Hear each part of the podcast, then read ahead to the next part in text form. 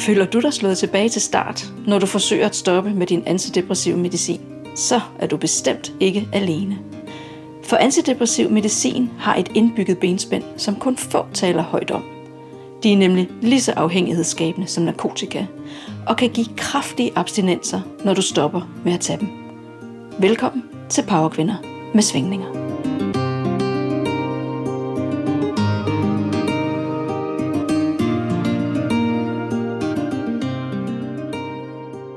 Hej Anders. Hej Anissa. Velkommen til Tak min du have. podcast. Tusind tak. Jeg er jo super, super glad for, at øh, du vil gæste mig her på kontoret i dag Selvfølgelig. til en øh, virkelig vigtig snak om øh, antidepressiv medicin. Ja. Og øh, grunden til, at jeg har taget det her tema op i dag i, øh, i den her podcast, det er jo, at øh, antidepressiv medicin, det er en af de måder, man behandler ja, mange lidelser på, men blandt andet både PMS og PMD. Ja. Og øh, jeg er jo faktisk en af de her 426.000 danskere, der er på antidepressiv medicin, for at kunne leve med de her periodevise psykiske udfordringer, som PMS'en og PMD'en den medførte. Men øh, nu er jeg jo blevet opereret, så jeg er faktisk helbredt for PMD. Og i den forbindelse har jeg selvfølgelig forsøgt at trappe ud af den her medicin, for den er jo ikke længere nødvendig. Men øh, det har vist sig at være meget, meget svært, for jeg har fået nogle af de her symptomer, som minder om dem, som PMD'en gav mig, og som medicinen faktisk skulle afhjælpe. Og som fagperson, så har jeg jo tænkt, at det her, det burde jeg da bare lige kunne trappe ud af. Men det har vist sig at være en kæmpe udfordring. Så derfor så er jeg blevet nysgerrig på, om jeg er et øh, enkeltstående ja. tilfælde. Øh, jeg har altid været på den laveste dosis, og nu er jeg faktisk på en kvart pille, altså en kvart laveste dosis. Og, øh, og jeg vil jo rigtig gerne helt ud af det, men det har jeg rigtig svært ved. Og øh, jeg har selvfølgelig været på nettet, og øh, der er bare ikke ret mange, der taler om udtrapning. Og øh, man skal lede virkelig længe efter den her sådan, øh, positive fortælling om udtrapning. Og Anders, vi kender jo hinanden lidt. Det gør vi. Eller jeg kender måske mere dig, fordi jeg har fulgt dig og din forskning på de sociale medier. Og jeg har været på dit øh, kursus i Psykologforeningen Yes. om øh, udtrapning af psykofarmaka. Jeg vil rigtig gerne vide mere, og jeg vil rigtig gerne være med til at øge opmærksomheden på, at der ligger en kæmpe stor udfordring her. Og det ved du rigtig meget om, og det skal du hjælpe os med at blive klogere på. Gerne. Ja. Meget gerne. Men inden vi tager hul på den her samtale, så er det vigtigt for mig lige at sige, at øh, formålet med den her podcast-episode, det er ikke for og imod antidepressiv medicin. Men det er derimod at øh, oplyse om, øh, hvad det er, der foregår omkring den her medicin, så man kan træffe sit valg om at starte op på antidepressiv, antidepressiv medicin på et øh, oplyst grundlag, så man er vidne om, hvad bagsiden af medaljen, eller bagsiden af pillen, altså kan være, Ja. og hvad man har i vente den dag, man ønsker at trappe ud igen. Lige præcis. Ja, Problemet er også generelt, at man ikke bliver informeret om det, så det er jeg fuldstændig med på det mål. lige Ja. præcis. Dejligt. Så Anders, kan du ikke lige kort fortælle, hvem er du? Nu spørger psykologen, hvem psykologen er. Det ved jeg sgu da ikke. Ja. det er jeg ved at finde ud af. Mm. Øh, men jeg er i hvert fald uddannet psykolog. Øh, 33 år gammel i dag. Jeg har fødselsdag i dag. Ja, Så har jeg tillykke med det. fødselsdag- Ja, tak. Har jeg fødselsdag her i podcasten. Og så interesserer mig jo primært for at hjælpe mennesker ud af psykofarmaka. Øh, Det kommer altså egentlig primært af, at jeg interesserer mig for psykoterapi som primær interesse. Øh, Og det for mig, det kan vi snakke længere om, hvad det er, men en af de ting, psykoterapi handler om for mig i hvert fald, det er jo det her med at kunne regulere tanker, svære tanker og følelser og traumer via psyken selv, psykoterapi. Ikke? Ja. Den kan fantastiske ting, den psyke der, når man lærer at bruge den, og det kan dermed også være en modspiller. Øh, ens egne tanker og psyke, ikke? det kan være ens værste fjende. Men det der med at få det vendt, og så egentlig at få lært, hvordan man regulerer det her tankemøller og så videre, men via sin egen psyke, uden at tage substanser eller gøre noget, det er sådan min primære interesse, mm. faktisk. Øh, Og det var så også det, der fik mig ind i det her fag, ikke? fordi det er på mange måder det modsatte af at tage medicin for at regulere det, i hvert fald på lang sigt. Der er en, der er en, en konflikt mellem de to, ja. den psykiatriske og den psykologiske løsning. Ja. Øhm, og det var så det, der fik mig ind i det her felt, også for at bare gå lige til den, at øhm, jamen, psykoterapi handler på et eller andet tidspunkt om at smide de der piller, og hvad man ellers har af sådan eksterne ting, regulere den måde, man har det på. Ja. med. Øh, og det var så det, jeg fandt ud af, som du også selv har fandt ud af på din egen krop, øh, at det kan man ikke bare sådan lige stoppe. Det er fald mange, der ikke kan.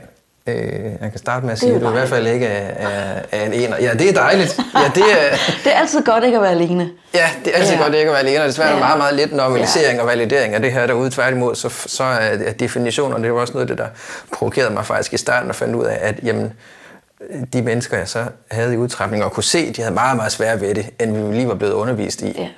Ja. Øh, og kunne så også fortælle det, og du måske har selv prøvet, at hvis man... Øh, ikke et ondt ord om læger, noget som helst, det er ikke det, det handler om. Men de dokumenter, de har at læse i, hvor der står defineret, hvad abstinenser er for noget, hvordan man trapper ud, mm. de er ekstremt underdrevet. Mm. Helt vildt. Ja. Øh. Så Anders, udover at du er psykolog, ja. så har du jo også forsket i det her område. Oh ja, ja. jeg skrev en Ph.D. i, i psykiatri i det her. Ja. Yes. Du har simpelthen skrevet en Ph.D. i psykiatri ja. omkring det her. Det, det troede jeg heller ikke selv, man kunne, men det står på papiret. Det står på papiret. i psykiatri, ja. det troede jeg faktisk ikke engang, det ja. gjorde. Men det jo, Nej, selvfølgelig ved jeg godt, det var i psykiatri, jeg, jeg skrev den. Så psykolog med Ph.D. i psykiatri, ja, mm. forsket udtrapning. Mm-hmm. Nede på det der hed Nordisk Cochrane Center nede på Rigshospitalet. Mm. Og det er ikke lang tid siden, at du afleverede den. Er det ikke rigtigt? Jo, jeg forsvarede den sidste sommer. Sidste sommer? ja. ja. Ja. Men jeg præsterede også at bruge fem år på at skrive den. Sådan. Normalt tager det kun tre et halvt år, ja. men det, det her tog fem år af diverse. Ja, du var grundig. Ja, ja, lad os kalde det. Og øh, så derfor er det jo heller ikke øh, hvem som helst, vi, øh, eller jeg taler med i dag, Nej, om lige præcis det her emne.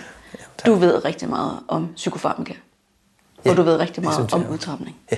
ja.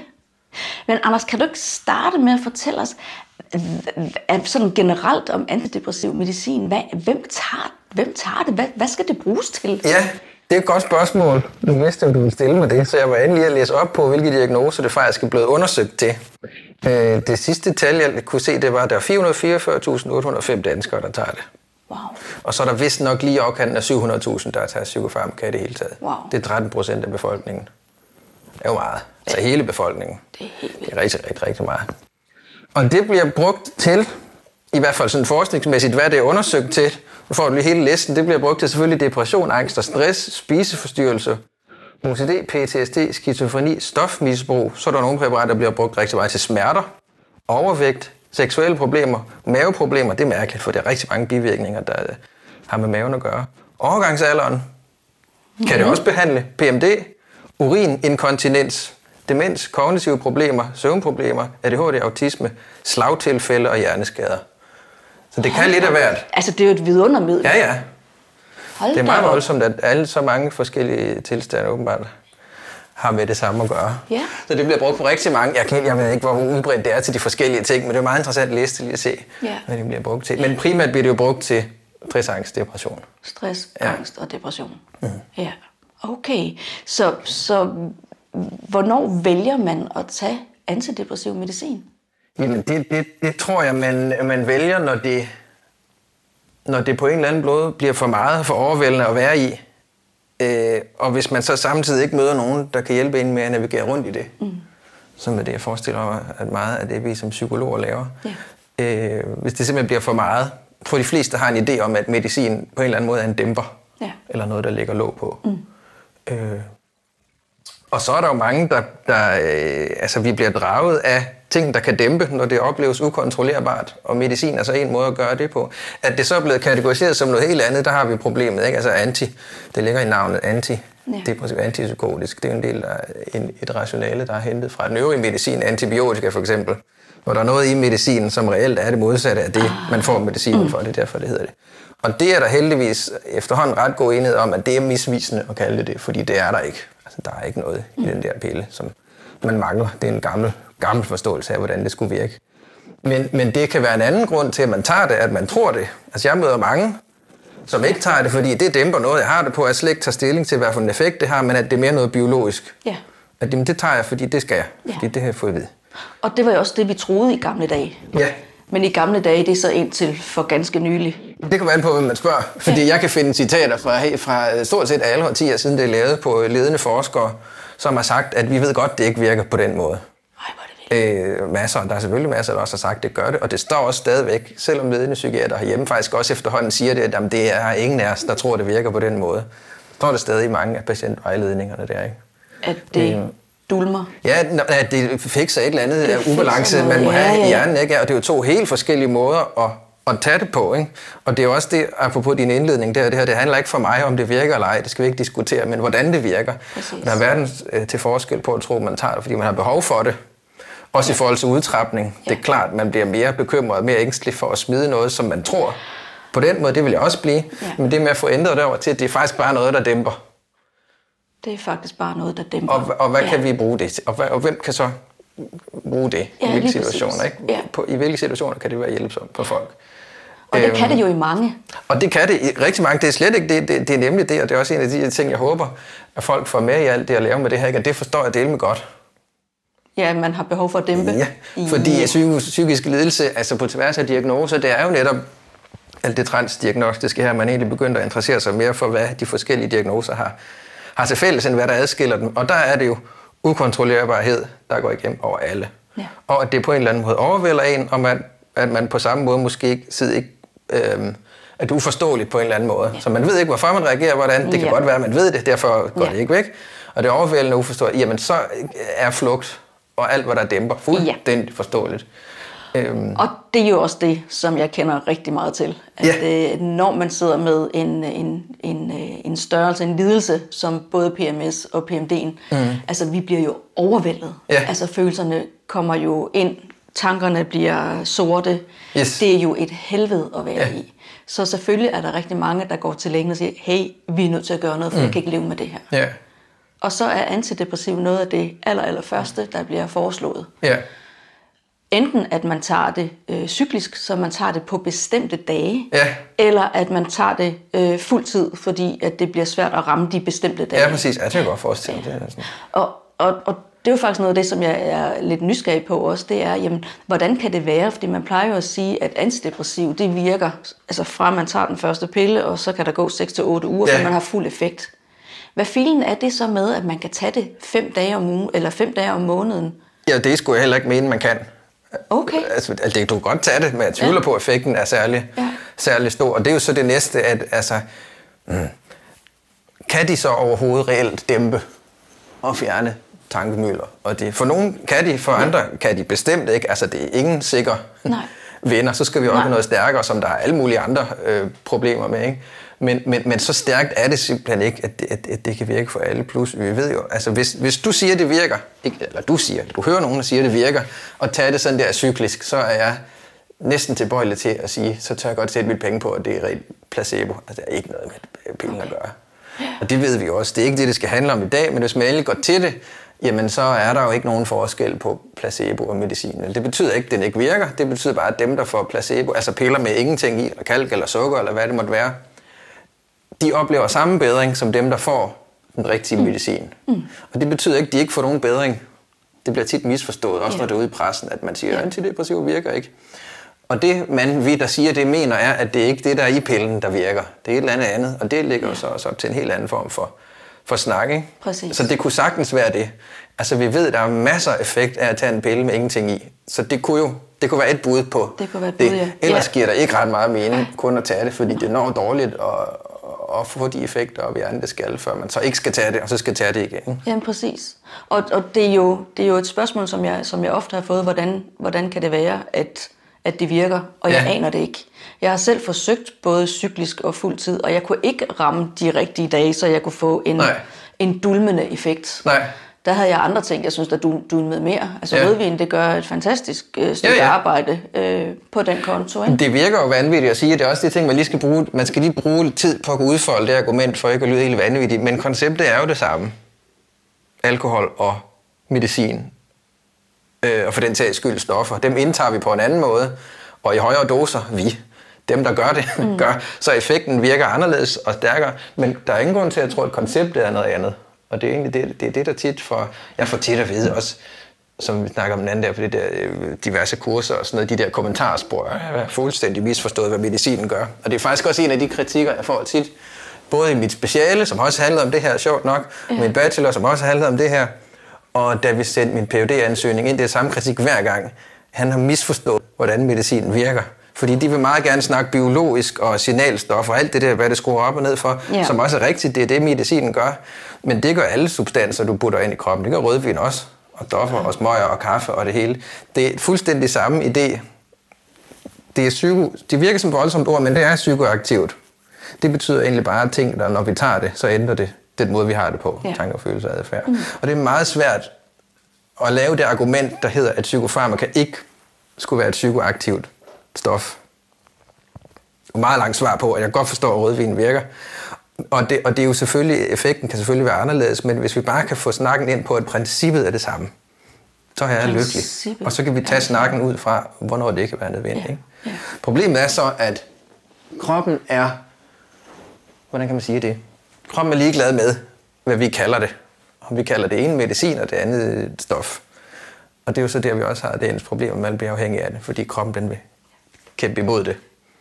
Det gør den ved alt, vi gør ved den over lang tid. Det indstiller kroppen sig på. Og så det kan blive svært at komme ud igen. Og det er jo noget, som du om nogen ved noget om. Ja, det er vi nødt til. Det har du ud af. været nødt til. Ja. Og, og hvad, hvorfor var det, at det blev interessant for dig? Jo, det var fordi folk ikke kunne... Øh, jeg oplevede faktisk lidt samme perspektiv som dig, ikke bare fra, en, fra den anden side. Ikke? Du oplevede også, nu er der ikke behov for det mere, jamen så kan jeg jo stoppe. Og det der med at kunne klare sig uden medicin, og så også at kunne stoppe det, det var det, jeg fandt ud af, det var to forskellige ting. Mm-hmm. Langt de fleste af de mennesker, jeg ser, de ville, hvis jeg bare kunne stoppe det, jamen så ville jeg stoppe det. Altså, de tager det ikke. Og så apropos spørgsmålet, hvorfor tager man det? Jamen, en anden grund til at tage det, det er jo, at det holder de abstinenser nede, som det selv har skabt. Og de kan så ligne tilbagefald, og så har vi møllen, ikke? Så jeg kom ind på det, det var helt konkret, fandt ud af, de mennesker, som både dem selv og jeg og alle mulige andre vurderede, jamen du har ikke brug for det her mere, kunne ikke bare stoppe. Og man er nødt til at finde ud af, hvad det er for noget, når vi samtidig bliver undervist i, og det gør man stadig, at man ikke bliver afhængig af det. Ja. Og at abstinenser, eller ophørssymptomer, som det så hedder, det bliver tit defineret som sådan noget lidt småtræls noget, der lige var et par dage, maks et par uger, og der aller, allerhøjst et par måneder. Altså, Ja. ja. måden det bliver beskrevet på, det var en del af min PhD faktisk også, at vi gik igennem det her i de retningslinjer. Fordi Ja. ja. de der retningslinjer er et vigtigt dokument, for hvis der der står, at det er sådan noget lidt småirriterende noget, der lige var et par dage, Ja. ja. og at man jo bare kan halvere og så køre igen, jamen så betyder det jo, at alle de reaktioner, der er over det, Ja. bliver sorteret fra som så kan du ikke klare dig uden. Så det var den, jeg prøvede at tage ben i og tænke, hvordan løser vi det? Og jeg tror, du har oprindeligt spurgt her om, hvordan jeg kom ind i det felt. Jamen det var så for at finde ud af, hvordan man så trappede ordentligt ud. Ikke? Hvad, mm. hvad sker der til det? Og det handler jo en viden om, hvad der så sker i den ja. hjerne der. Og meget vigtigt, når jeg ikke selv prøver at trappe ud, jeg tør ikke starte. Jeg har tit tænkt på at prøve at starte for at prøve at stoppe, faktisk. Men jeg, jeg, har, ikke, Uh. jeg har ikke nået det til endnu. Ej, Der er et det projekt. kræver en ekstra udfordring, tror jeg. Ja. Men jeg ved, at det der med at have en forklaring på det, kan være altafgørende. Altså sammen et sted at hænge det. Fordi det med at komme udtrapning handler selvfølgelig om, det hedder udtrapning, fordi vi gerne vil give kroppen opgaven i små bidder. Ja. Og jeg skal da lige lov for, at den skal have små bidder Ja. til sidst. Det tror jeg, vi kommer tilbage til. Ja. Men det næste er jo så også at klare sig igennem det. Og der handler det altså rigtig meget om at kunne lade de der symptomer være, Ja. altså kunne være med dem. Ja. Og det er nemmere, hvis man Ja. ja. forstår, hvorfor de er der. Derfor bruger jeg også ret meget tid konkret i terapilokalet på at forklare de her ting. Og, og en ting er, at der kommer en, øh, en fysisk afhængighed, som mm. gør, at man ikke bare kan stoppe. Men min oplevelse er også, at der kommer en psykisk afhængighed. Ja, helt vildt. For, for noget af det, som jo har gjort alverden for mig i det her, altså jeg har forsøgt at trappe ud efter min operation, og kan se, at jeg nået ned på et niveau, hvor jeg tænker, okay, nu er jeg lige ved at være ude af det. Ja, hvad dosis var det? Jamen, jeg var, helt, jeg var det. ved at skære min pille ud i 8. del. Øh, det, det kan jo ikke lade sig gøre, Må du, set. vil du sige, hvad det er, hvor dosis det er? Det var sertralin, og ja. Det var 50... Øh, Milligram, ja. ja. Så jeg var helt nede i den allermindste skåret i 8. del. Ikke? Ja. Og, øhm, og jeg vil bare sige, at jeg troede jo, altså det er også det, der jeg har, med, jeg har været allermest skamfuld over. For det mm. første, en psykolog, der skal være på antidepressiv ja. medicin. Altså, det er jo ikke noget, man, man taler om. Men at man så også er en psykolog, som ikke kan finde ud af at komme ud af det. Ja. Det, det, det har simpelthen det har været voldsomt. Det tænkte du lige, du skulle have Ja, ekspertise tænkte- indenfor? Nå, men jeg tænker bare, at jeg læser, hvordan man gør det, og så følger jeg jo bare det. Jeg ved Ja. godt, det skal gå langsomt. Ja. Så man tager jo lidt af gangen. Mm. Men det, der blev den store udfordring, det er jo, at hver eneste gang, jeg forsøgte at trappe ud, så får mm. jeg jo PMD-symptomer. Mm. Det er i hvert fald det, jeg kommer til at tolke dem ind i, for det er jo dem, jeg har taget medicinen for. Ja. Og så er man jo direkte tilbage i, okay, jeg skal finde ud af, hvad søren jeg så stiller op Ja. med de her symptomer. Og det allerletteste vil jo være, ved du hvad, jeg går lige op i dosis igen. Ja. Det er det. For vi taber jo direkte ind i, når man så kan jeg ikke finde ud af det. Når man det er også fordi, mm-hmm. og så er jeg også ja, dårlig til det, det der ikke? på. Ja. Oh, ja. Så derfor kommer der også til at være en psykisk afhængighed Ja. i, at okay, hvis ikke jeg kan dele med det her, så er Mm. der nok noget om, at jeg skal tage medicin, fordi den er jo helt gal. Det bliver i hvert fald bekræftet, den fortælling om sig selv. Ikke? Fuldstændig. Så det er ikke noget, man bare lige gør. Nej. Og da jeg søgte på nettet for at finde ud af, hvordan gør andre det her, mm. der står intet. Nej, der er meget lidt. Og i den der udtrapningsproces, der er det jo mega, mega vigtigt, at man har nogen med sig. Mm. For ellers så kommer man også til at stå alene med den proces. Præcis. Og det er, det er så vigtigt, det der at have nogen med, fordi det bliver, altså, skyklapperne indfinder sig, og man glemmer alt det selv som psykolog. Fuldstændig. Øh, alt den fine viden, man har, som man godt kunne sige med andre, der var i samme, er væk med den, ikke? man kan ikke bruge og, den til en skid. Og det er jo netop også det, det handler om, og det er derfor udtrapning snilt kan tage år at komme ud af. Ja. Og det er altså en meget nedslående besked at skulle give til folk hele tiden. Altså, nu skal jeg ikke Ja. ja. indtage nogen offerrolle her, ikke? Ja. Men, men det er bare øh, unfair og mærkeligt, at den besked skal komme Ja. herfra, ikke? Jo. Fordi man ikke blev informeret også på det, du startede med, ikke? Og det er jo fordi, kroppen, nu kalder du 50 mg en lav dosis, det er det ikke. I forhold til, hvad man kan komme på, så er det en, en lav dosis. Tallet er lavt i forhold til de flere hundrede milligram, man kan tage, men i forhold til, hvad den gør ved hjernen, så er der ekstrem høj effekt allerede ved 50. Og det er jo derfor, altså det er også en af de ting, der overraskede med det her, hvor små reduktioner, altså dosisreduktioner, kroppen kan registrere, og så kvittere med abstinenser for. Ikke? Ja. Det er helt vildt til sidst. Det er ikke unormalt, at man skal ned og trappe ned med 1 eller 2 milligram ad gangen. Det er jo helt Det var noget af det, vi, vi fandt i de hjernestudier der. Ikke? Og, og, det har sin, og det har, øh, hvad kan man sige, udtrapningscommunityet, primært i Amerika og udenlands, har jo vidst det her i lang tid. Årtier har de vidst, at man skal gå ned meget, meget langsomt til sidst, og nogle gange kun 5% af gangen. Ikke? Og det er altid blevet sådan grint lidt og gjort lidt nej. Jeg tænker, "Ah, det er bare Ja, det, det- de det er Det, de det, sgu ikke passe. Du sidder der og halverer en 8. del, og det kan der ikke, altså, du kan næsten ikke se en 8. del vælte et støv, og så alligevel har det bare en ekstrem effekt. Og det er jo en af de ting, som jeg i hvert fald også hører fra dem nu, at de bliver meget valideret i den forskning, vi har lavet i det her. For der har vi været inde og kigge i sådan nogle systematiske reviews på, hvad det rent faktisk gør i hjernen. Altså kan det passe, er en effekt med så lav dosis? Mm. Og det kan det. Det kan man gå ind og måle. Ja. Simpelthen. Jamen, det er jo, det, det er jo vildt. Ja. Altså, vi forstår ønsket om at dulme de her Ja, voldsomme ting. Og, og, og det, hvis vi, hvis vi vidste, hvad det er for en kamp, der venter mm. bagefter. Ja. Altså, jeg kan i hvert fald tale for mig selv og sige, jamen, hvis jeg havde vidst, at jeg her blev opereret i november sidste år, mm. begyndte at trappe ud i marts, mm. og altså, det er lang tid siden, mm. Og har været nødt til at gå lidt op igen, Ja. for at blive stabil, Ja. og så nu snart kan begynde den sidste øh, del af udtrapningen. Ja. Hvis jeg havde vidst det, Ja. da jeg tog de første, så havde jeg tænkt mig om en ekstra gang. Ja. Men dengang, der var der altså ikke nogen... Altså, Det- det, er jo mange år, jeg har været på det her. Ja, og den viden øh, har været der længe, et- altså al, i, i forskellige grader selvfølgelig, ja. men, men, den, øh, men vi har vidst længe, at det er svært at komme ud af den, den er der. Så det er et informationsproblem, det her med et kommunikationsproblem, det her med, Ja. fordi det er ikke et Ja. spørgsmål om viden ikke er der. Men hvad, Den hvad er, der. det så et Den- spørgsmål om? Jamen, det ved ikke, for den ikke kommer med. Den er for uforenelig ved det, man øh, ved, tror jeg, med den Ja. medicin der. Og det, øh, og, så det er både skræmmende, og altså, det er jo både gode og dårlige nyheder, kan man sige, ikke? fordi det betyder, at der er en forklaring på, hvorfor det er sværest til sidst. Og det, betyder, og det er jo en god nyhed forstået på den måde, at det er jo ikke dig, der har det sådan. Det er dig, der har det sådan, men det er ikke mm. dig som naturligt. Det, er ikke, det siger ikke noget om, hvordan du har det uden medicin. Det siger præcis, lige præcis ikke noget om det. Det siger noget om, hvordan det er at komme fra den ene til den anden dosis. Ja. Det er noget helt andet. Og Øhm. det, se, det kan godt snyde lidt, Det da helt, sådan helt vildt. fordi man jo netop kommer til at tolke ind i symptomerne. Ja. Og, og, og lige præcis det, at jeg kalder det symptomer, mm. det er jo også noget helt andet, end det, jeg så lærte af dig, det er, Ja. det er abstinenser. Ja. For er det symptomer, så er det jo fordi, at der er noget galt med mig. Ja, ja. Vi skal have den kasse skiftet ud der. Ja, med abstinenser. Ja. ja. Prøv lige at sige lidt mere om det. Hvad er det der for noget? Jamen, det kommer an på, hvem du spørger. Fordi hvis man spørger, og hvis du spørger øh, dem, der øh, hvem end, der synes, de har mandat til det, og definere, hvad en abstinens er og en afhængighed er, så er antidepressiver ikke. Det er hverken afhængighedsskabende, og det er ikke abstinenser. Fordi man har sørget for at få det meget histori- interessant at gå historisk til værks faktisk, fordi jeg ved ikke, hvor mange årtier vi skal tilbage. Der ville det have været afhængighedsskabende. Men nu er det ikke, fordi man har fået snedet kriterier ind, og det er jo primært den amerikanske psykiatriorganisation, der laver dem i øh, diagnosekriterierne. Det er ikke. Jamen for at noget er afhængighedsskabende, så skal man crave højere doser, og der skal være misbrugspotentiale. Ah. Og det gør man traditionelt ikke ved antidepressiv medicin. Det er, hverken, det er meget, meget sjældent i hvert fald, at man kan misbruge det, og man craver traditionelt ikke større doser. Og det er det med, at man så ikke kan stoppe, det er også et kriterie igen, at det giver symptomer, når man stopper. Men fordi de to andre ikke er opfyldt, så er det teknisk set ikke afhængighedsskabende. Og det er jo noget pært at sige, fordi det er jo ikke, altså det er simpelthen bare noget, noget fis, fordi jeg har ikke undersøgt det systematisk, men jeg ved med, at det er ikke det, man mener, når man spørger, bliver jeg afhængig af det her?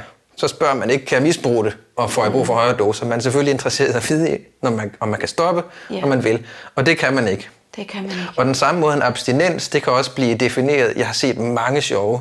Altså gå ind på kommentarsporene på LinkedIn og mit på Facebook-profil, jeg kan love dig for. Det er der, den debat kører. Der er sådan et eller andet med, at abstinenser skal være farligt. Altså du skal kunne dø af det for noget af en abstinens. Det er også sådan mærkeligt. Okay. Tænk, hvad er det for et kriterie at sætte op for noget? Og det er jo alt sammen selvfølgelig bare iscenesat for, at antidepressiv medicin, som så mange skal tage, ikke skal ryge over i kategorien af afhængighedsskabende. Det er jeg fuldstændig sikker på, at det, det er overlagt. Man ønsker det ikke derover.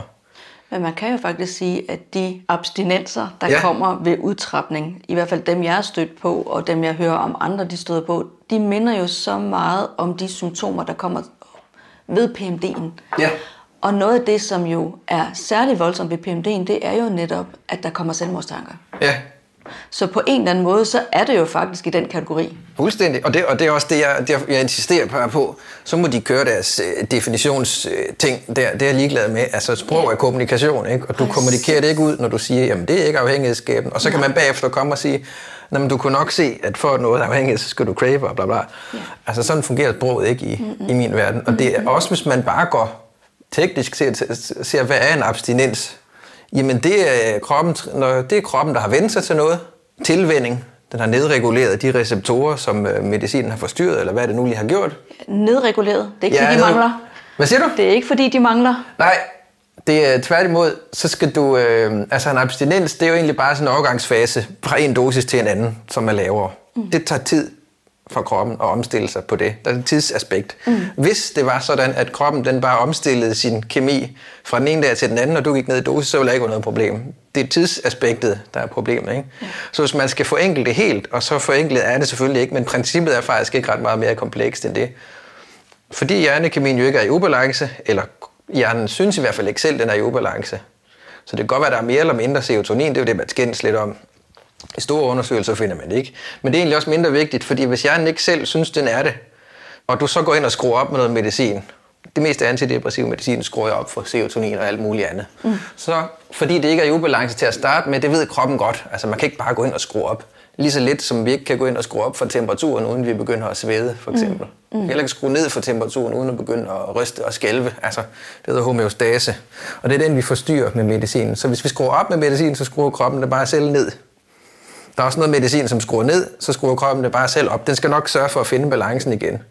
Og hvis du bliver ved med det over lang tid, så kommer der det, og det var det ord, du også du så nedregulering. Det er sådan det, det fancy ord for det, vi til daglig kalder tilvænning, altså at vende sig til det.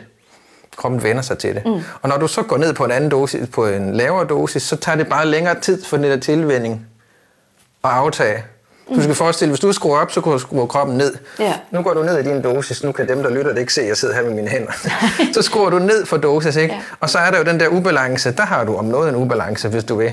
Fordi nu er du jo øh, vendet til et højere niveau ja. af den der serotonin, men der er lavere af den. Og det er den ubalance, som giver... Det er en abstinenstilstand, ja. per definition, ja. om man ved det eller ej. Okay, ja. Og det vi venter på, og det du sikkert også har oplevet, hvis du nogensinde har oplevet, at din abstinens er gået over, når du har ventet lang nok tid, jamen mm-hmm. det er jo, at kroppen den indstiller sig. Ja. Så det er sådan lidt en kamp mellem os og vores egen krop. Den skriger på at tage den dosis, du lige kom fra, for at opretholde ja. balancen der, ikke? Ja. Og du siger, nej, det er dig, der skal give dig, kammerat. Og så er det så tilfældigvis bare så oh. unfair indlagt, at din krop kan give dig en frygt masse ubehag og symptomer. Det skal jeg love for. Ja, og jo bedre man kan, kan være i dem, altså at holde den periode der ud, ja. så på et eller andet tidspunkt, så giver kroppen sig jo. Og der er hele ideen med udtræpning er jo, at vi gør de der skridt så små. Altså den lille bitte ubalance, man laver, når man trapper lidt ned, meget lidt ned, og få den ned på et niveau, hvor man enten ikke kan mærke det, ja. og der er nogle udtrapninger, som går uden abstinens, altså det er der. Wow. Men så skal vi opløse i vand for at få små nok doser, eller man skal åbne kapsler og tælle granulater. Det må man heller ikke, bla bla. Det er man nødt til. Men for langt de fleste, specielt til sidst, der bliver det et spørgsmål om at minimere det til et niveau, hvor det så er tåleligt. Mm. Og så kan vi begynde, vi begynde med alle vores psykolog-tricks og hvad man ellers kan ja. hjælpe mennesker igennem svære tider. Præcis. Så, så når det her, det er, altså når vi taler om abstinenser, mm. er det de samme abstinenser, man får, uanset hvilket stof man skal ud af? Nej, altså det er lidt, det, jeg tror, det er undersøgt så lidt, øh, hvad kan man sige? Jeg har i hvert fald ikke været inde og kigge på, øh, om der sådan er forskellige. Jeg tror, hvis du opgør det sådan rent statistisk set, uden jeg har gjort det, så er der nok, så klynger det sig nok sammen, så nogle bestemte lægemidler har den type abstinenser. Men, men der vil altid være outliers, der vil altid være nogen, der får de abstinenser, som de statistisk set har mindst sandsynlighed for at få. Mm-hmm. Så det, kan, det, det er så bredt, at jeg er egentlig ikke rigtig interesseret mig for det. Vi har bare sådan en lang liste, hvor vi har samlet alt med antidepressiva. Hvad der det, kan være Det er jo ikke mig, der har lavet det. Det er, ja. det er der lavet. Hvad er der? Fire systematiske reviews. Det er mange. Og et systematisk review betyder, at man har samlet alt viden, der er om et område. Så det er bare for at sige, at det er altså lavet fire gange. Ja. Og wow. stadigvæk bliver man ikke informeret om det. Så mm. vi ved en ret god idé om, hvad symptomerne er for noget. Ja. Men de bliver sådan traditionelt ikke klassificeret sådan, det lægemiddel giver det, og det lægemiddel giver mm. det. Det er bare en stor Er det liste, oftest der, sådan, eller det ved jeg ikke, om du ved, men at de, nu kalder jeg det som, ikke symptomer, abstinenser, mm. som dukker op, at det minder om det, som medicinen skal afhjælpe? Det kan det i hvert fald så har vi i hvert fald et problem. Og det, og det kan også ikke, og nu, okay. nu fordi der er mange lister, nu har se øh, listen, vi kan da smide den op et sted, for der er nemlig også rigtig mange, som ikke har noget med det at gøre, alt efter hvad man fik medicinen for, ikke? Men altså, tinnitus, øh, elektriske stød gennem hovedet, er der mange, der får ja. følelsen af elektriske stød gennem hovedet. Svedeture, muskelsmerter, øh, forvirring, svimmelhed, influenza-lignende symptomer, øh, sådan nogle myrekryb-agtige fornemmelser. Altså, der er mange af de symptomer, ja nu ved jeg ikke, hvor mange af dem, jeg lige nævnte, der har med PMD at gøre. Det er ikke mit speciale. En del af dem, men, men, men, men sådan traditionelt i forhold til, til psykisk lidelse, angst, depression osv., der er der mange af de symptomer, der ikke har noget med det at gøre. Og så er der også de her, altså, der står depression på listen. Det er jo ikke nogen, jeg har fundet på. Mm. Man er Anoreksi undersøgt. står der på. Anoreksi, ja. ja. Øh, seksuelle problemer. Irritation, vredesudbrud er en rigtig klassiker for mange. Også de sødeste, rareste mennesker, som altså bare overhovedet ikke ligger til dem at være irriteret og sådan øh, udadreagerende, kan pludselig blive det. Øh, angst, kropslig uro, sådan pludselig udbrud af gråd, er mange, der får grådlabilitet. Og, og det er jo det problemer, ikke? Så man kan godt sætte det op, der er sådan de mere psykisk-agtige, følelsesmæssige, og de, så de fysiske. Og det kan være begge dele. For nogen, der er det kun de psykiske symptomer. Det kan faktisk godt nogle gange være det sværeste, fordi ja. så minder tilstanden jo mere om det, man fik den for, og så kører det show, du snakkede om før, med Præcis. analyser og bekymringer, og er det nu det samme? Ja. Det kan faktisk godt nogle gange, det er selvfølgelig ubehageligt at have de fysiske symptomer, men det kan også noget, de er der. Fordi de kan, de kan hjælpe en til at få det kategoriseret. Det er nemmere med et symptom, der er klart, altså ikke tinnitus, jeg fik den for. Mm-mm. Ikke elektriske stød gennem hovedet, ikke muskelsmerter, så er det nemmere at få kategoriseret som abstinenser. Ja. Og så gøre det, vi gerne vil med abstinenser, parkere dem. Ja, parkere dem. Lad dem larme. Mm. Et eller andet sted i en metafor, man så ja. får lavet for sig selv. Ja. Men hele problemet, har du ret i, det er, at symptomerne kan være det samme. Det er et meget, øh, det er meget sådan et, et unfair spil. Det kan i hvert fald føles meget, meget op ad bakke. Ja. Øh, fordi det netop kommer til, jamen, jamen, er det her så tegnet på, at der faktisk er noget andet galt? Ja. Den må du også være stødt på. Rigtig mange gange. Mange og, det, og det er ja. derfor, løsningen er at få snakket sig, altså og prøve at gå igennem, for det første få det minimeret til et niveau, hvor det er tåligt. Vi skal mm. ikke have, at folk går ud og gør noget. Jeg tror ikke, abstinens er ikke farlig i sig selv, men det kan godt nå sådan et niveau, hvor man gør noget impulsivt, der måske mm. var mindre smart, og som man ikke havde gjort. Ja. Alt fra selvmord til bare at blive uvenner med folk, altså at Ja. opføre sig på en måde, man normalt ikke Ja. ville. Ja. Men hvor kom jeg fra? Øh, så jo, formålet er selvfølgelig at få det minimeret til et niveau, hvor det er der, men ikke er så voldsomt, man ikke kan gå igennem det. Og så oplever det nogle gange, og jeg kan jo også se i mine, dem, jeg hjælper ud af det, det, det er som regel i, i starten, der er mest kontakt, fordi det at gå igennem det, og have det på den måde, du lige beskriver, det er at have noget, der fuldstændig ligner det, man fik medicinen for, gå igennem det to, tre, fire gange og opleve, at det går faktisk over, og få Ja. den der kropslige erfaring. Ja. Så kan man som regel, altså der er mange i hvert fald, der kan køre reduktion 5, 6, 7 år. Altså det bliver nemmere. Mm. Så i stedet for, og det kan jeg også godt nogle gange blive fanget i, man skal selvfølgelig lige talt sig ind på det, men så handler det egentlig ikke at bruge, om at bruge så mange timer på at sidde og snakke. Er det det ene, er det det andet? Det undersøger vi. Det undersøger vi. Det finder vi ud af. Mm. Hjælper dig igennem det. Ja. Laver en tilpas lille reduktion. Kommer til at få det frygteligt. Og så hjælper vi dig igennem det. og så bliver Ja. det nemmere derhen. Ja, Ikke? ja. Men har du selv, nu skal jeg ikke, har du selv prøvet det? Har du prøvet, at de er gået over? Ja, ja, det har. Ja, ja. Det har jeg. Så du har prøvet den der bevægelse, hvor Ja. det, og det så har lagt sig? Ja.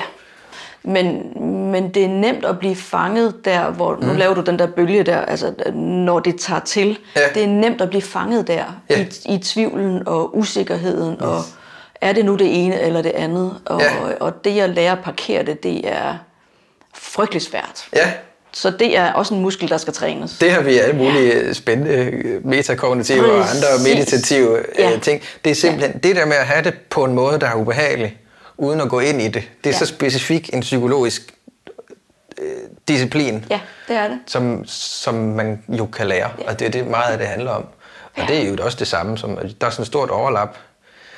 Meget af det, vi behandler psykisk lidelse, også med det at gøre, det handler også om at kunne lade nogle tanker være i situationer, hvor de ikke Ja. tjener noget formål. Ja. ja. Og, og en ting er, og det, og, og det er jo ret tydeligt, at for at undgå abstinenserne, så skal man trappe langsomt ud. Ja. Hvordan kan det være, at man ikke bare tager en kold tyrker? Det, det Jamen, gør det er- rygerne jo, og det gør, det gør alle mulige Det er der også gøre. nogen, der gør. Ja, hvad- Øh, og for nogen lykkes det. Ja, hvad er, hvad er der nogen risiko ved det? Ja, for nogen går det jo så, for nogen går det ikke over. Der bliver Hvad bare betyder ved. det? Ja, så betyder det, at du har det sådan. Altså, abstinenserne går ikke over? Så går de ikke over, ja. Det bliver bare ved. Det kan Åh man oh, Gud. Okay. Men det er heller ikke sikkert, at de øh, responderer på dosisøgning. Det er jo det, der er det store spørgsmål. Nu, nu bevæger vi os derud, hvor der ikke er noget sådan kontrolleret forskning, mm. men erfaring. Ja. Øh, altså en praksiserfaring. Ikke? Og der er historier om, om mange faktisk, hvor symptomerne ikke er gået over igen, heller ikke hvis man har øget dosis. Og det er jo noget skræmmende noget, for mm. det betyder, at der er begrænset for, hvor meget man lige kan lege med det. Ja. Og for de fleste, hvis man kommer til at lave en reduktion, der er for stor, så kan man gå op igen, og så er det fint. Fint nok, ingen problem. Men hvis den er alt for stor, så tror jeg simpelthen godt, at det der nervesystem kan sætte sig fast. Altså det er simpelthen for stor en forskel fra at tage en dosis til slet ikke at tage det, at der når at ske noget andet Ja. der, som ikke går over, selvom du tager medicinen igen. Så det kan ikke anbefales. Det kan aldrig nogensinde anbefales. Af den simple grund, at vi ikke kan vide det på forhånd. Ja. Der er jo også nogle, altså det er jo ikke 100% der får abstinenser. Der er nogle opgørelser, hvor det vist nok er sådan cirka halvdelen, der får det. Men når man samler det, eller det er det, for det er også blevet samlet i et systematisk review, at det jeg tror jeg var 51 eller 56 procent, eller efter hvilke studier man lige tager med, der får abstinenser. Men det er svært at generalisere til alle, fordi hvor lang tid har de taget det? Så det er svært bare at sige, at alle de mennesker, der tager det, der er der så mange procent, der får det. For man kan godt forestille sig, at risikoen steg i takt med varigheden. Ikke? Mm. Okay, så af dem, der har taget det i fem år, hvor mange får så abstinenser? Ja. Det tror jeg er væsentligt mere end, end halvdelen. Øhm, men der er jo nogen, så der er nogen, der får rigtig slemme, der er nogen, der slet ikke får, også efter lang tid. Og så er de fleste ligger et eller andet sted inde i midten. Ikke? Ja. ja. Øh, Så- og man kan bare ikke vide det. Jeg tror, det var det, jeg ville frem til, så det er derfor, jeg ikke vil turde gamble med det. Det Ja. betyder ikke, at, at 100% af mennesker, der træffer ud af medicinen, skal gøre det over flere år. Det gør det jo ikke. Men man kan bare ikke vide det på forhånd, og det, det er ret risikabelt at lege med, hvis man kommer til at lave en reduktion, der er for stor. Ja, for og der er lidt forskel. Nu er vi helt væk fra forskningen, der bare er sådan et, min erfaring og dem, jeg har set med. Men af en eller anden grund, så er det præparatet, der hedder Duloxetin, eller Cymbalta, og Paroxetin og Venlafaxin. De tre af dem, jeg har set de værste abstinenser, som ikke er gået over. Specielt Duloxetin. Wow. Han er frygtelig. Hold da op, okay. Det er meget godt at få med, tænker Ja. jeg. hvis der er nogen, der skulle være, være på det. Og kan Ja, der skal de det være ekstra. Tage ekstra, ekstra Ja. Så derfor leger man ikke med det. Nej. Okay, så undervejs i alt det her forskning, du har lavet, er der noget, der særligt har overrasket dig? Ja. Masser. Masser. Det ene er det, vi lige snakkede om nu. Altså det der med, hvor langsomt man faktisk skal gå ned.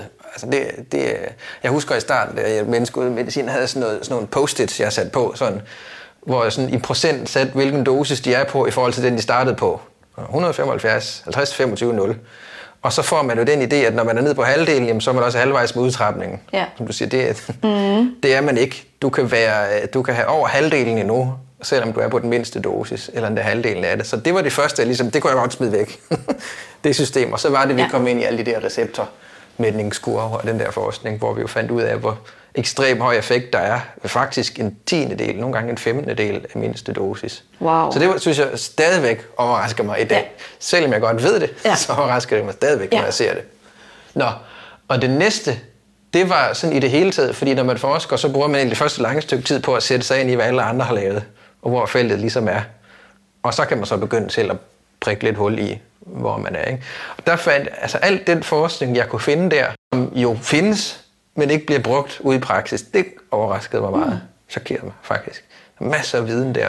Hvad, hvad gjorde det ved dig? Jamen det åh, bliver man jo lidt, så bliver man jo lidt øh, provokeret på sin øh, retfærdighedssans. Øh, Nu siger jeg mand, jeg gjorde i hvert fald. Mm. Fordi, øh, fordi der er noget, der hedder informeret samtykke. Og det er vist nok en lov. Eller det er det. Men det får man bare ikke. Så man kan finde lang, masser af langtidsstudier, som sjovt nok alle sammen. Så vidt jeg ved, alle langtidsstudier viser, at den gruppe, der ikke tager medicin, klarer sig bedre end den, der tager medicin. Altså det er helt på hovedet. Sig lige det igen. Og når jeg siger langtidsstudier, så er det fordi, de fleste undersøgelser bliver lavet på antidepressiv medicin, varer jo 6-8 uger. Okay. 10-12 max. Altså, det er jo ikke ret lang tid i forhold til... nej. til så, så det giver jo sig selv, de siger ikke noget om langtidseffekterne. Altså det kan der ikke være to meninger om, mm. fordi det gør de ikke. Og så er der de her få langtidsstudier, der findes. Altså hvor man har målt op over lang tid. Helt simpel metode. Bare sammenligner dem, der tager medicin med dem, der ikke tager medicin. Og så måler rent procentuelt efter så og så mange år, hvor mange har det så bedre. Og der er det omvendt, end hvad man skulle forestille os. ikke? Altså der er det dem, der tager medicin, der har flest tilbagefald faktisk. Dem, der ikke tager medicin eller stoppet, de har faktisk færre.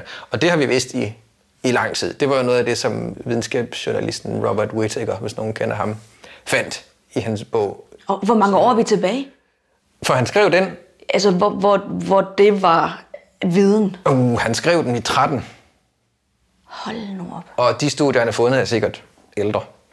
Øh, og så er han kun videnskabsjournalist, og derfor er det ikke rigtig blevet taget seriøst. Altså, han er en dygtigere forsker end mange af de forskere, jeg kender. Øh, så det er en af de ting. Altså, det er bare, det er bare et, et mærkeligt fund ikke at kommunikere ud. Og så kan der være alt muligt galt med de studier. Det kan være mere eller mindre øhm, øhm, fejlbehæftet og biased, som det hedder.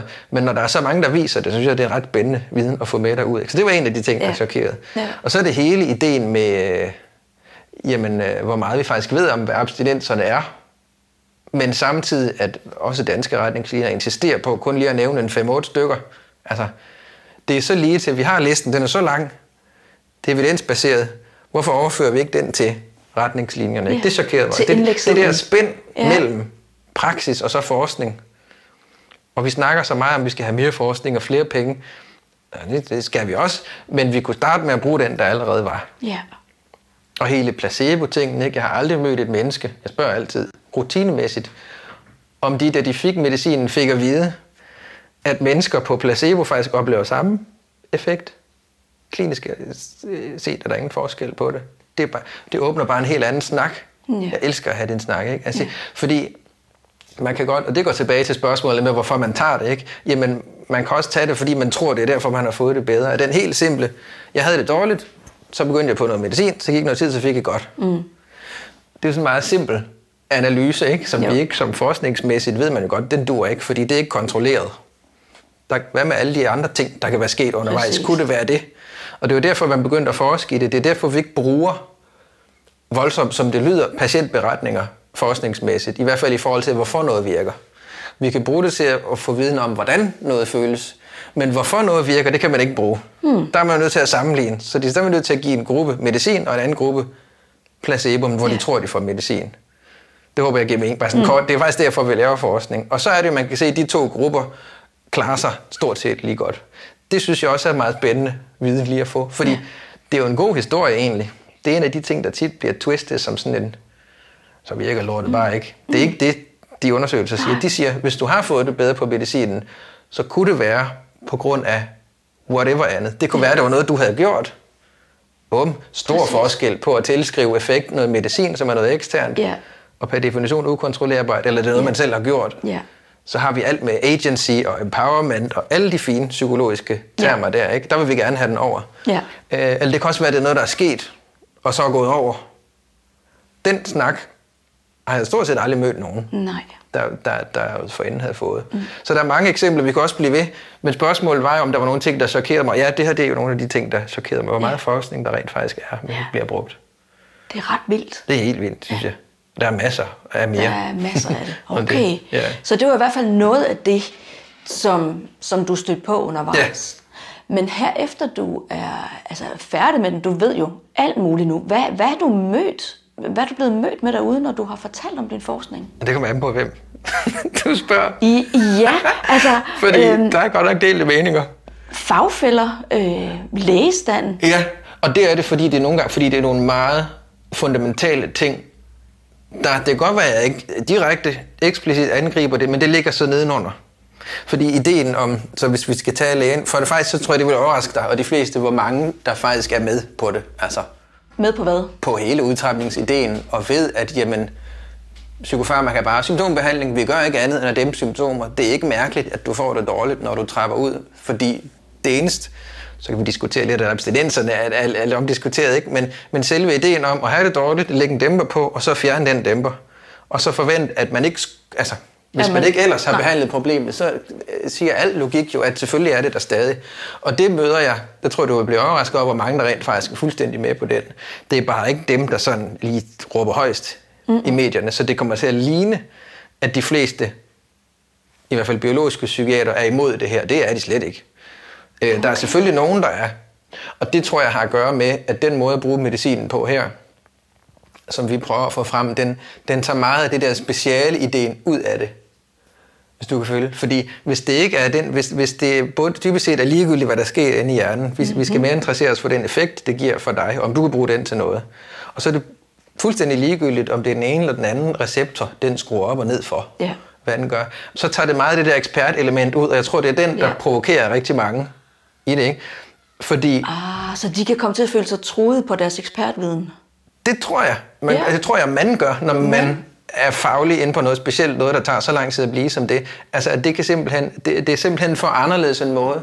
Og husk, det her betyder ikke, at medicin ikke skal bruges, mm-hmm. men den måde, det så skal bruges på, der er der ikke rigtig brug, og det virker så vanvittigt at sige, men der er ikke rigtig brug for eksperter på samme måde, fordi du kan alligevel ikke sige, at det præparat gør, du får det sådan, og det gør, du får det sådan. Altså, der er så stor spænd. Nogle bliver maniske af at tage antidepressiv medicin. Nogle bliver helt sløvet og så det. Altså, så vidt er spændet. Så hvis man alligevel ikke kan vide det på forhånd, ja.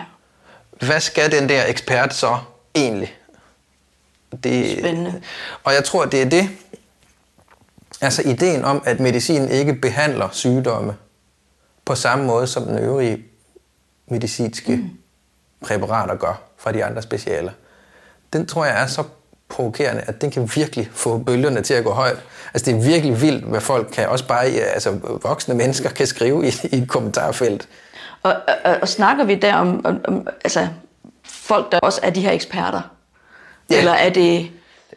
Og folk, jeg jo så ikke ved, hvem er. Jeg kan bare se, at folk bliver øh, sur, ja. brede. Folk bliver og, ja. og det er jo... Ja. Hvis jeg var læge, ville jeg da ekstra gerne vide, hvordan det, jeg udskrev, virkede, ja. og hvor svært det kan være at komme ud af igen. Så der, men det er et følsomt emne, og det er det også for mange af dem, der tager det, og det er det jo yeah. den simple årsag, det er noget, vi bruger til at komme igennem kriser med, så det er et Præcis. ekstremt følsomt emne for mange. Og jeg er også meget opmærksom på, hvordan jeg formulerer de her ja. ting. Og nogle gange skal man lige have lidt tid til at udfolde argumentet. Altså ja. hvis man bare lige får en sætning eller et minut, så kommer det til at lyde fuldstændig øh, på månen, det man siger med det her. Ikke? Jamen, det er jo også så kontroversielt, at fordi rigtig mange af os er jo vokset op med en, det vi tror i hvert fald er en viden om, at det er fordi, der mangler noget, ja. Ja, ja. som vi supplerer op. Og så kan vi jo ikke leve uden det. Nej. Så det i det hele taget skal til at lave den præmis om Ja. til, at det faktisk er, det har en effekt, det dulmer, men det er ikke fordi, vi mangler noget. Nej, den fortælling der, Ja, det, kan vi, er- det kender vi godt. Uha. Og hvis man forsøger at, at, at sige noget om det, bare sådan, ah, er du Ja. nu sikker på, at den forskning... Altså, så bliver der virkelig stillet uh, kritisk ind på Ja. det. Helt vildt. Og, og det må du jo have mødt. Masser af Masser. gange. Masser af gange, ja.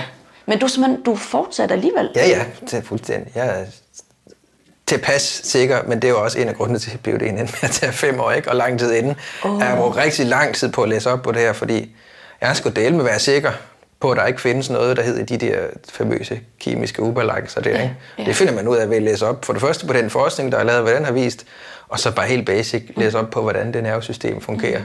Mm. Det kan ikke lade sig gøre, bare gå ind og skrue op og ned, som man lige synes. Ja, det kan du godt, men kroppen den tilpasser den anden vej. Ikke? Øh, så det har været meget vigtigt for mig også, men og jeg tager ikke så mange af de der øh, kommentarspors debatter længere, fordi at det, det, det, det forskellige ja. ikke? Jeg bruger egentlig heller ikke så meget tid på at diskutere. Det gør vi heller ikke i dag, om det virker. Og bare sige, her er vi nogen, der tror, det virker sådan, og så mm-hmm. arbejder vi ud for det. Ja. Og, og, og ja, det virker på noget. Det virker på noget bare på en helt anden måde. End vi, og det er faktisk den måde, det, det startede på. Altså hvis man går tilbage og læser 50-60'erne, de første beskrivelser af det, der i dag hedder antipsykotisk medicin, de beskrev det fuldstændig, som vi sidder og snakker om det i dag. Det hedder en major tranquilizer, noget af det første antipsykotisk, der blev Ja. lavet.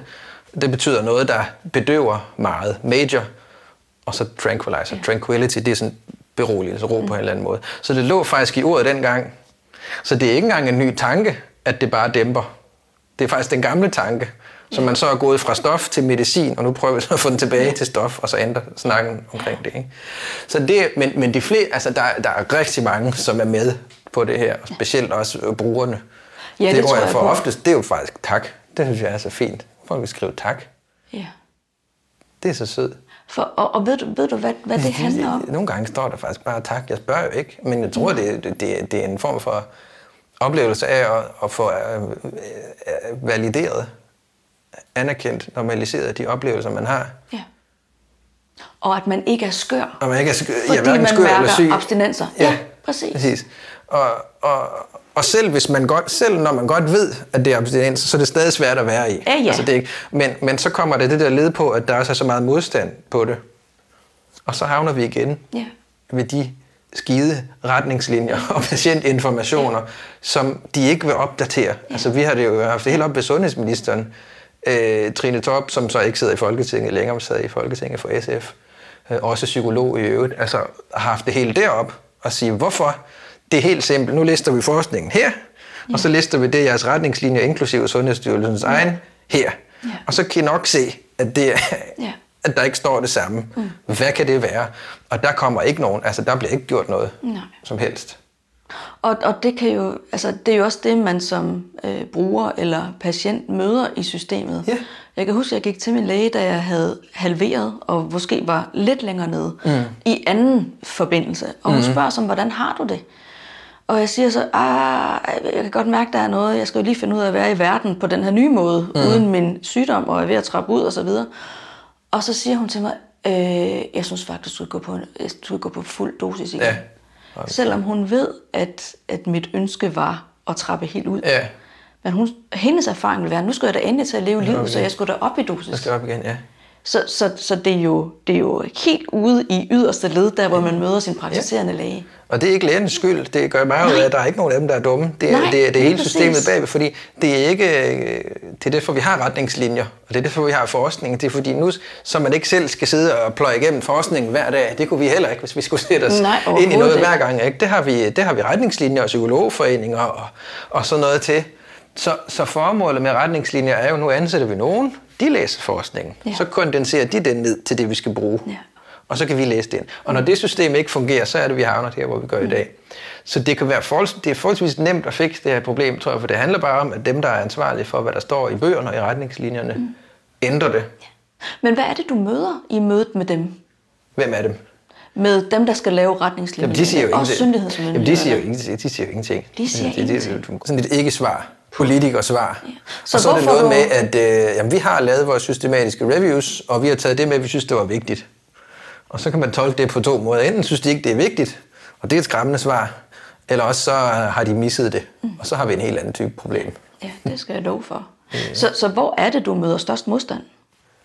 Det gør jeg fra dem, der har på en eller anden måde har investeret mest af sig selv i, at medicin skulle virke på den gamle måde. Så hvem taler vi om her? Taler vi om det sådan hardcore biologiske psykiatere. Mm. Jeg sætter biologiske foran, fordi der er bestemt masser af psykiater, som er fuldstændig med på den, ja. og jeg samarbejder med mange. Mm. Jeg har til dato aldrig udgivet noget, som der ikke var en læge eller en psykiater med. Psykiater på de fleste faktisk. Ja. Så det er slet ikke... øh, Det, men, men, men der, hvor den værste kommer fra, det er helt klart der. Og, og hvor slemt kan det blive? Jamen, så kan man... øh, Ja, hvor slemt kan det blive?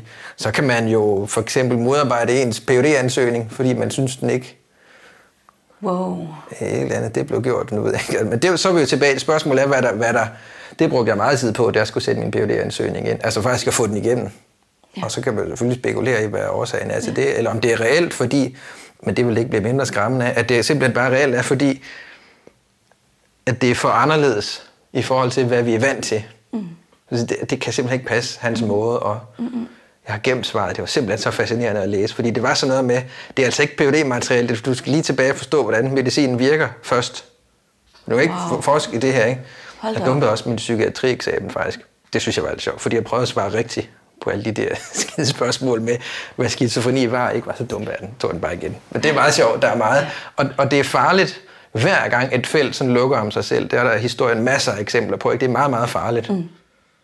Og jeg kunne jo forestille mig, nu kender jeg dig jo lidt, og mm. mærker jo den her fantastiske energi mm. i det, at hver eneste gang, der har været sådan et benspænd, eller en snubletråd, eller nogen, der synes, de skulle holde dig tilbage, mm. jeg kunne forestille mig, at det netop har givet sådan, ej, så skal jeg virkelig, Ja, ja, det vir- så må der være noget her. Det virker totalt kontra på mig, Ja, fordi det, ja, ja. det, for det første er det ikke i orden, det, er, så- altså, det giver ingen mening. Hvis du bare, øh, nu kender jeg ikke definitionen af det, men altså videnskab og sådan det akademiske miljø i det hele taget, det er, at man diskuterer sig frem til en, Ja. et bedre bud på, hvordan tingene hænger sammen. Ikke? Der er ingen, der har sandheden, men vi diskuterer os ja. derhen af.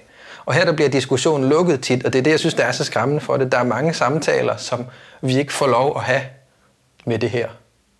Det er vildt. Og det synes jeg Der er meget, virkelig meget noget på spil. Ja. Men, jeg kan Men de fleste, er altså, de fleste er altså glade. Nu sidder vi og snakker meget Ja. om dem, der ikke. De fleste er altså. altså det er godt. Jamen, jeg tror også, jeg bliver sådan lidt optaget af, om ikke, altså, det må, det må jo være et kæmpestort samfundsproblem, at vi har det her lægemiddel, der skal hjælpe os igennem svære tider. Ja. Men at det samtidig er med til at fastholde os i den tilstand, som vi forsøger at komme ud af. Altså, jeg møder jo rigtig mange i min praksis, som er på antidepressiv medicin, mm. og som ved udtrapning får de samme symptomer, som man mm. tog det for. Mm. Og det skaber jo både den her fysiske afhængighed, men jo også den her uhensigtsmæssige fastholdelse Ja. i både tvivl og i psykiske symptomer. Og det giver jo kæmpe stor lidelse. Det gør det da. Hvad, hvad tænker du om det? Jamen det rigtig ærgerlige er jo, at altså, rationalet må være, hvis symptomerne på lidelsen og abstinenser kan være de samme, så kan man ikke vide det. Så vi kan heller ikke bare gå ud og sige, at det hele er abstinenser, men vi kan sige, at vi ved det ikke, før man prøver at trappe langsomt nok ned og give det tid nok. Og hvis man ikke gør det, og det gør man ikke, øh, så længe procedurerne er, som de er nu, jamen så betyder det jo, at der går en rigtig masse mennesker rundt, og jo så får dem kon- konkluderet dem selv kronisk syge med depression, eller hvad ja. det må Jamen så er jeg en af dem, Ja, som har det sådan. Det må jeg så indstille Ja. på. Og det synes jeg er ret frygteligt. for vi taler ikke om det. ikke? Vi taler ikke om det. Nej.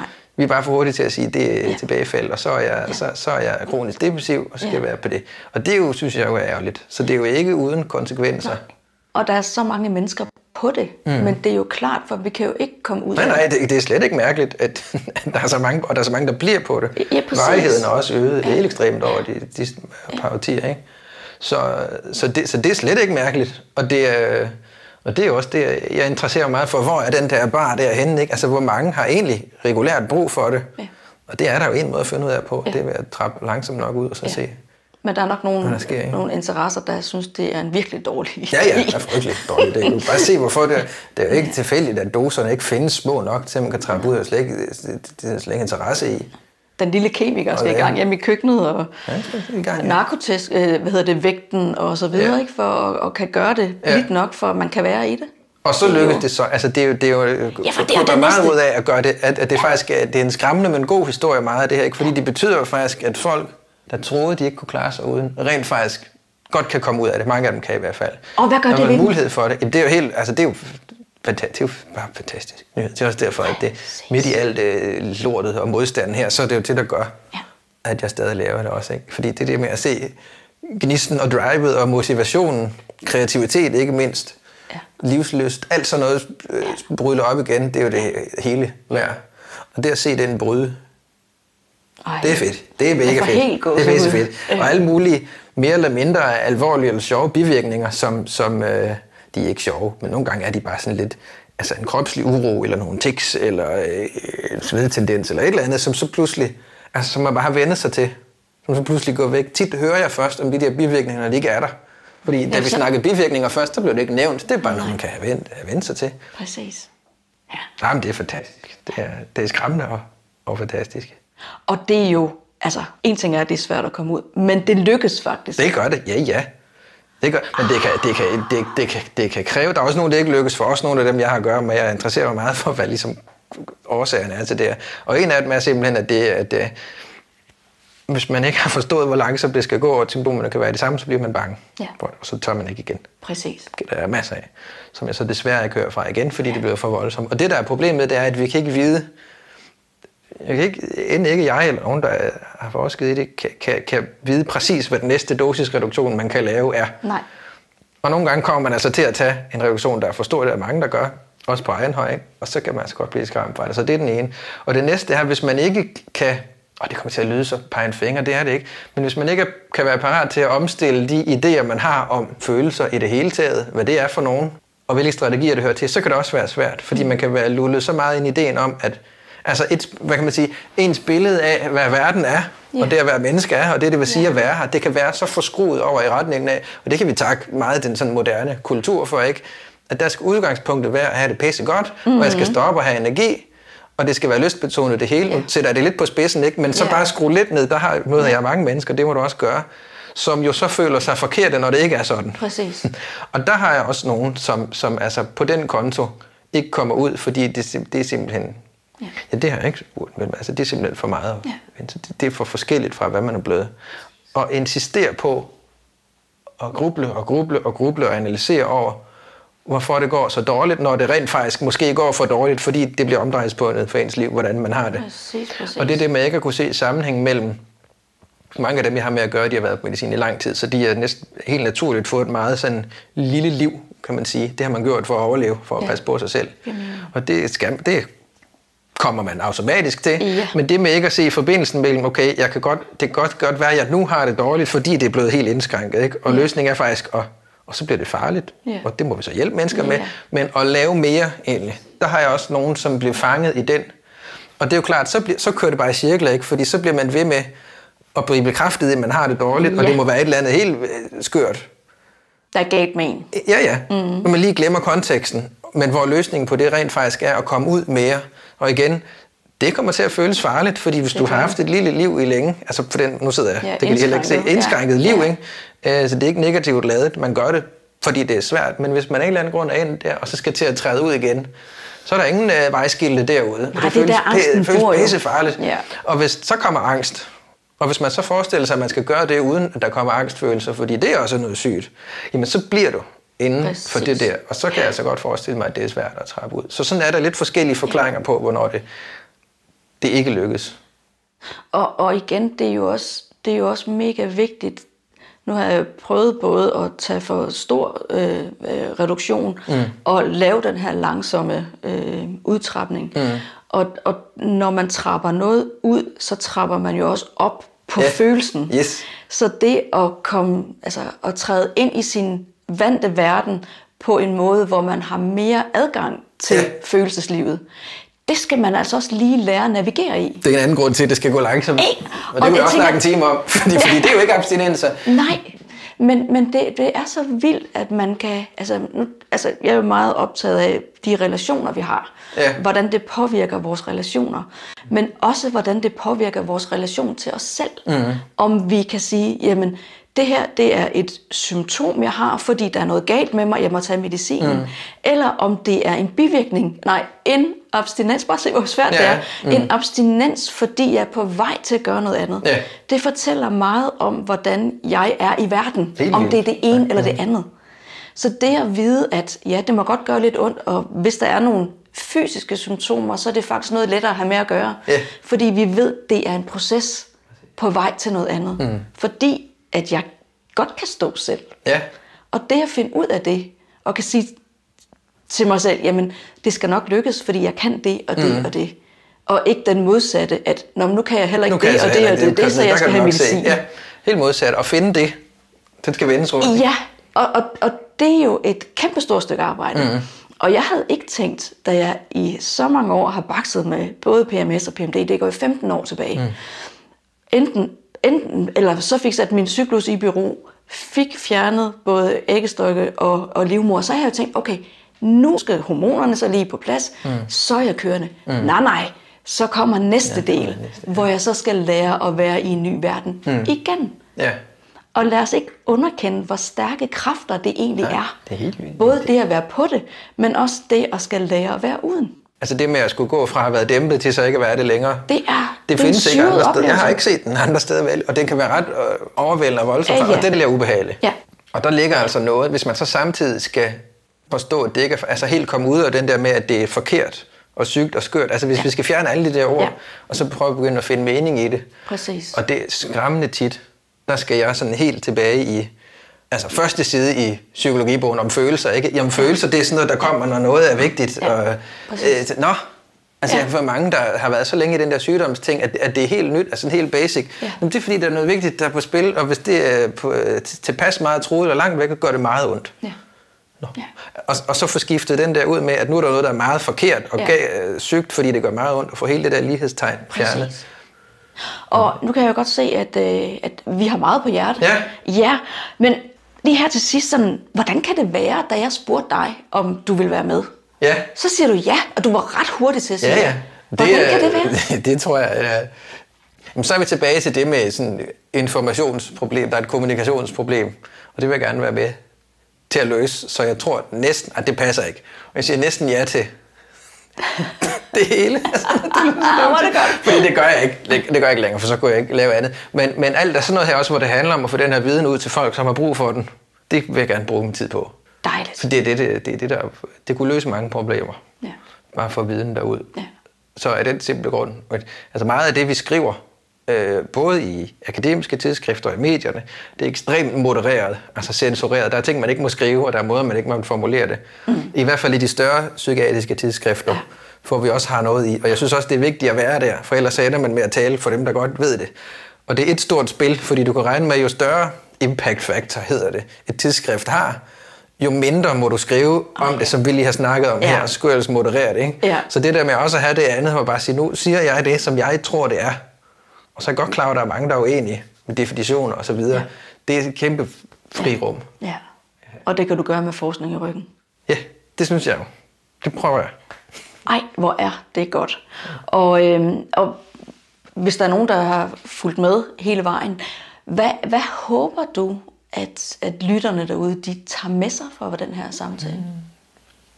Jeg synes jo, det hele har været så spændende. Men det synes man jo om det, man selv laver. Ja.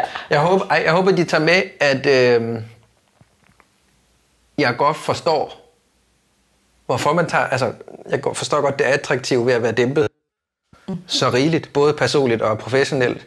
Men at det samtidig... Det kan godt være sandt, samtidig med, at det har sådan negative, langsigtede konsekvenser. Det, det, det er ikke, det, at det ikke, medicinen ikke virker efter lang tid, ikke det samme, som den aldrig har virket. Mm. Og det at være for udtrapning handler, og, og interessere sig for det, handler ikke om, at jeg ikke forstår, hvorfor. Alt, man går ind i det. faktisk, alt, hvad der kan dæmpe og lægge en afstand på, og bare få den måde, man har det på, til at gå væk, føles som en ven. Samtidig med, at meget af det, jeg laver, jo handler om at problematisere det, i hvert fald pointere, at der også kan være begrænsninger ved det, særligt på lang sigt. Men jeg håber, at folk tager med, giver det mening, at jeg ligesom godt forstår det. Jeg forstår det godt. Det er attraktivt ved det, men samtidig kan problematisere mm. de negative sider ved det, og ikke mindst problemerne ved at komme ud. Og det, altså, medicin kan være svær at komme ud af, uanset om den har hjulpet eller ej. Det er ikke det samme spørgsmål som mig. Nej. Så det der med at få det opdelt. For ellers kommer det til at lyde som om, og det er det gjort med mange, rigtig mange sådan, psykiatrikritikere gennem tiden, har fået, så har enten ikke forstået det, det tror jeg, der er mange af dem, der ikke har, eller også har fået formuleret sig uheldigt i forhold til at lyde som om, de ikke har forstået, at det medicinen gør, faktisk hjælper mange mennesker, og Ja. det kan føles rart og befriende. Ja. Så jeg prøver at kombinere tingene, og det håber jeg, jeg lykkes med. Ja. Må ikke? Ja, det- Eller så gætter jeg på, at vi får nogle Så må spørgsmål. de skrive, med skrive ind, Ja, så ja. kommer bare igen. Super, super godt. Og, og sidder der nu nogen derude, og skulle få lyst til, eller har en overvejelse omkring at skal ud af det her, mm. hvad, er, hvad, hvad, hvad vil du give dem med på vejen? Lad være med at følge retningslinjerne. De er farlige. Som det første. Du skal gerne trappe ud med sin, så lad være med at gøre. Ja. Du skal ikke gøre, hvad der bliver Du sagt. skal ikke gøre det så hurtigt, som det bliver sagt. Du skal insistere på at gøre det langsommere. Mm. Og det her, det er kun, altså det handler om at bryde retningslinjer i den mere forsvarlige retning. Ja. Ja. Øh, og så vil jeg få en med, det behøver ikke være en professionel, som forstår det. Apropos de der skyklapper, vi snakker om før. Ja. Man kan være fuldstændig inde i, hvad abstinenser er for noget, hvor svært det bliver. Have al viden, flueben ved den. Når det rammer, så kommer den viden længst væk. Ja. Og der skal man have nogen, og nogle aftaler med dem om, hvad de må sige og ikke må sige, det ligesom kan få ind mm. tilbage på sporet. Ikke? Det er man simpelthen nødt til. Så en, der siger, Ja. tag det med ro, det er abstinenser. Yes, en, der har øh, givet en mandat til at må sige det. og så vil jeg orientere mig rigtig meget i brugerbevægelserne, særligt de amerikanske, der ligger. De ved mere om udtrapning, end os andre gør. Der er så meget viden mm. der. Der er noget, der hedder The Withdrawal Project, for eksempel, og Inner Compass Initiative. Der er så meget information derinde, vi næsten blæst over. Øh, og der er også nogle, øh, de er så på engelsk, nogle fora derinde, som man kan orientere sig i. Der er også et, et, et par forskellige danske. Men hele ideen om at altså, gå derind, Du er de ikke har, alene. De har organiseret sig i årtier omkring det. Desværre er der rigtig mange skræmmehistorier. der. Dem skal man lige... Altså, og det, er jo så lige- det er som regel folk, der har trappet forkert ud. Så man kan godt blive sådan lidt blæst bagover over død og ødelæggelse derinde. Det er ikke det, der er pointen, men der er mange mennesker, der har det ligesom man selv har det der. Mm. Der er så meget viden der. Der vil jeg starte med at gå hen. Okay. Fedt. Så selvom det er svært, mm. det kan lade sig gøre. Yes. Og der venter noget godt på den anden side af Ja, abstinenserne. Hvis det bliver gjort Ja. ordentligt. Ja. ja. Og så tag det som, uanset hvad du bliver mødt med af folk, der siger det modstand, og skulle du ikke tilbage, så tag det som en, et styrke. Altså jeg synes, det er et drive og en motivation og en styrke, at det at ville klare sig uden, det er da udtryk for noget godt. Ja. Og det bliver så bare masset ned som noget, det skal du ikke, og det tror vi ikke på, at du kan. Og det kan godt være, at det ikke er det, der bliver sagt eksplicit, men det er det, der er beskeden, når man siger, skulle du nu ikke lige gå op igen. Ja. Og det med at få den vendt rundt og faktisk se det som et udtryk for noget ekstremt stærkt, Ja. det kan også nogle gange noget. Mm, det kan rigtig meget. Og på den note, Ja. så vil jeg sige tak. Og det er da også en god ind at slutte på. Ja, det synes jeg. Ja, det synes tak. jeg. Således opløftet. Ja. Ja, så vil jeg sige tak, fordi du vil være med. Selvfølgelig. Tak fordi jeg måtte komme. Jamen, velbekomme. Yeah.